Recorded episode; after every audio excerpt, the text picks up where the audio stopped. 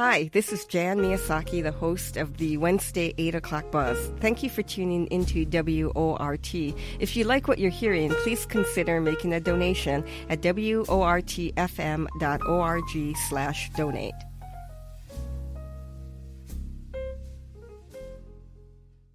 It's 8:39 and Patty Lovera is standing by. Thank you, Patty. Patty is the assistant director of Food and Water Watch. She coordinates the food team. Hey, before getting to um, Food and Water Watch, she was a deputy deputy director of the Energy and Environment Program at Public Citizen and a researcher at the Center for Health, Environment, and Justice. The um, Republicans are calling the tax bill a win-win um, situation, but not according to Food and Water Watch. They say not.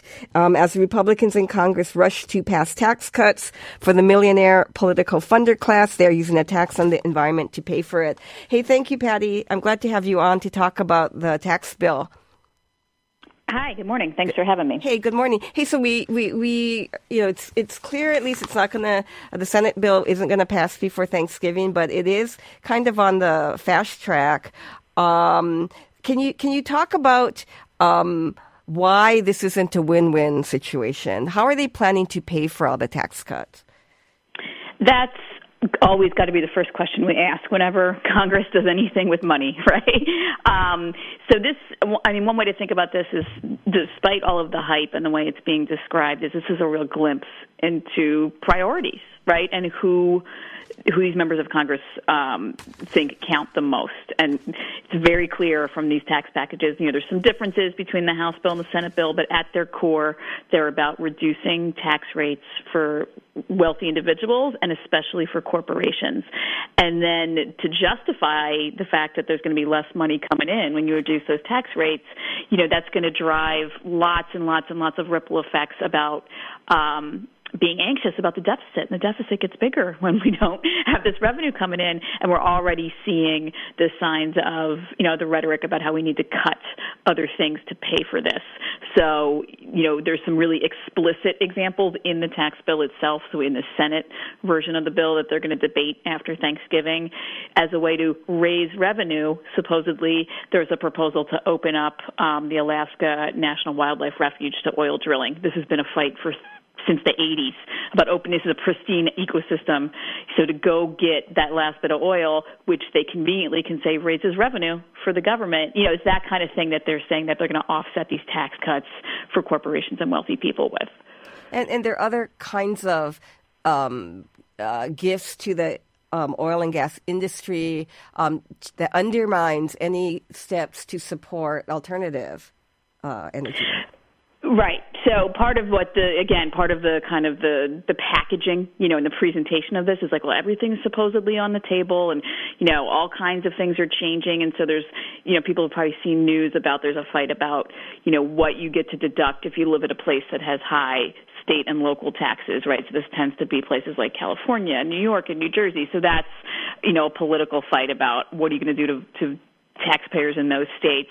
And there's all other kinds of tax credits and deduction programs for a, just a long list of things. And when you look at the energy industry, they are picking winners and losers, and the winners are the fossil fuel folks who will get to keep various subsidy programs and tax credit programs and all, you know, a list that's too long to name. But the ones that are on the chopping block in this tax reform are credits for things like purchasing electric vehicles, um, you know, uh, tax credits for production of you know putting wind and solar power into the grid, things like that. So it's very disproportionate in who gets cut and who escapes those cuts.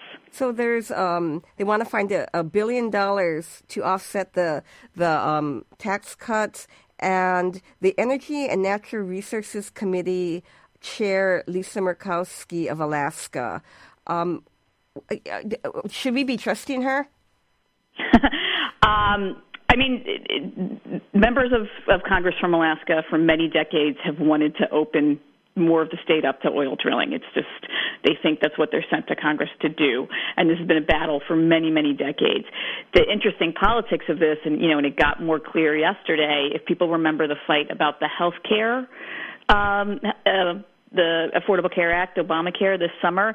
Lisa Murkowski from Alaska was one of those handful of senators, Republican senators, who voted no, who basically derailed that bill in the Senate. So the Senate tax bill, in addition to all this other stuff I've talked about, also would repeal that individual mandate for health care, which is kind of the core of how it works. And so this bill, not coincidentally, and yesterday she announced that she would support this Senate bill, would repeal that individual mandate, and that would be a reversal in her position, but it would give her this oil drilling in the Alaska National Wildlife Refuge. So this is the kind of wheeling and dealing that goes on with these big packages where there's money on the table. And yesterday she said she would support the bill because of the oil drilling. So, so talk about the um, the you know, oil and gas industry, the fossil fuel industry's friends in Congress, and how they managed to get, you know, all of these um, gifts. Yeah, I mean, this is um, this is the stuff that people hate about Washington, right? this is um, this is when years and years and years of you know very close connections, kind of the revolving door, right, between congressional staff and actual members who leave and become lobbyists or leave and go work for trade associations and companies, campaign contributions, and then lobbying itself, just being there and walking the halls and having these meetings. All of those things together, you know, they didn't just turn this on in the last month uh, when this bill started to come out you know, and really move through the process. This has been going on for years, and they have a level of influence kind of at every stage that they're ready for these opportunities, right? So they've they've the, the lobbying frenzy that's happening with every industry is really intense right now because of this tax reform. But the oil and gas industry does not mess around. I mean, they have been spending their money and spreading their influence in Washington for many many years. So they still have to after uh, we, do, do, you expect the Senate bill to pass? I mean, do you kind of like count votes on this, or what is, is there still action people can take? Absolutely, and especially in Wisconsin. So, I mean, I'm not going to claim I have a lock on anything that this Congress is going to do because it is pretty crazy. The Senate is is very close, right? The margins are very very small. The Republic, the Dem- no Democrat is probably going to vote for this. That seems pretty clear. So that means they have to get 51 uh, Republicans to vote for it, or 50, and then the vice president will come in and break that tie. And they only have 52 Republican senators. So your Senator Johnson from Wisconsin is very much in the mix on this. He has been holding out and saying that he doesn't like several things about this tax bill. I don't think it's this energy stuff. I think it's other things about deficits and, and small business taxes and things like that. But he has been holding out, and so he is going to be the subject of intense negotiation and lobbying, and people should absolutely communicate with him about what they think. So you can do that if you see him around. You know, the, the senators are home. They're not in Washington now. They're back home for the holiday. So if you see them around at some event, talk to them about it. And then the other option is today and again on Friday and Monday, you can call their offices. You can call the Congressional Switchboard at 202 224 3121. And you can just call up your members of Congress, especially the Senate, and say, this is a terrible bill. And it's to, to tell Congress not to pass tax reform bills, you say, that pay for corporate tax cuts by gutting environmental protections and safety net programs. After the Senate bill or some version of it passes, they still have to do the reconciliation with the House bill. Um, can you just kind of talk about the the gifts in the House um, bill? There's a there's a, a, a campaign um, financing provision in the House version, right? Yeah, it's a really, I mean, there's so many moving parts when you do these big packages with the tax code. So many things you know people don't even think about being in the tax code. So, you know, the House bill has already passed. The Senate is working on theirs. There are differences in things like what are the tax rates going to be? You know, what is the number you would pay in this income bracket or this income bracket? So they'll have to negotiate that stuff and come out with one version. And then there are some other differences. So the one uh, that you mentioned is there's something called the Johnson Amendment, and it was named for Lyndon Johnson when he was in the Senate um, you know, 50 years ago, and it basically puts up a firewall, and it says if you're a certain type of charity, and and if you ever, if anybody's ever worked for a nonprofit, we call them 501c3s, and that refers to the type of tax code. And, and churches and houses of worship fall in this category. Lots of organizations fall in this category, and it's the reason that if you make a, a gift, you make a donation, you can deduct it on your taxes, right? You can deduct your charitable donations if it goes to this type of nonprofit. And there's conditions on what we can do with that money as nonprofits if we're saying we're tax exempt. One of those conditions is we cannot get involved in political campaigns. We cannot as a C3 organization, whether it's a, you know, uh, a church or a synagogue or a charity that's a C3, you can't endorse candidates, and that's been the law for 50 years. And the House version of this tax reform would end that restriction, and it would allow those tax exempt charities and houses of worship to endorse or oppose candidates as part of their work.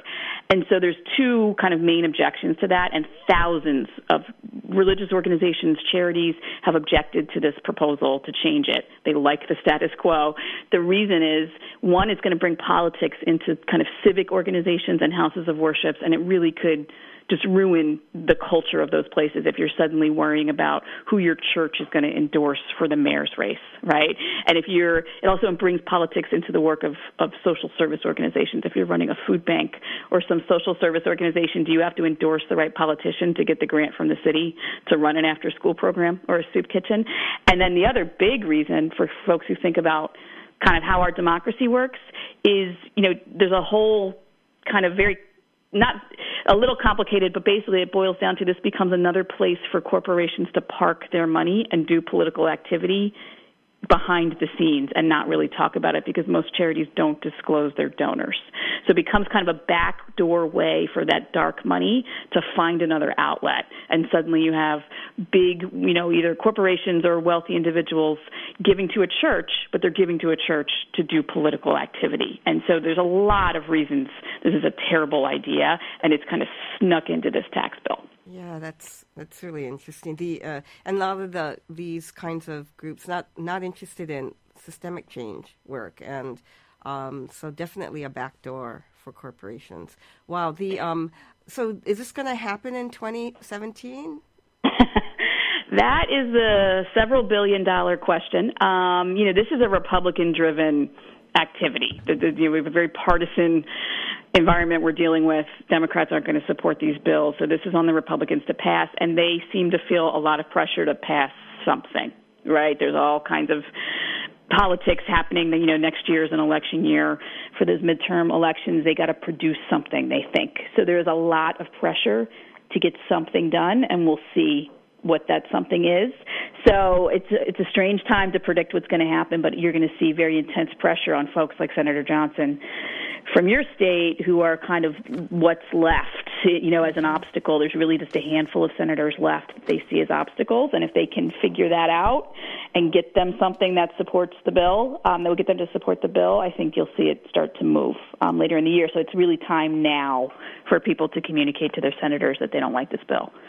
And that number again, 202, what was it? The switchboard. 202 224 3121. Hey, thank you, Patty. I'm glad we could talk. Patty Lovera is the Assistant Director of Food and Water Watch. She coordinates the food team there. And it's always great to hear from you, Patty, and I get um, so much information um, uh, from you that is helpful. Thank you, Patty Lovera. Thanks.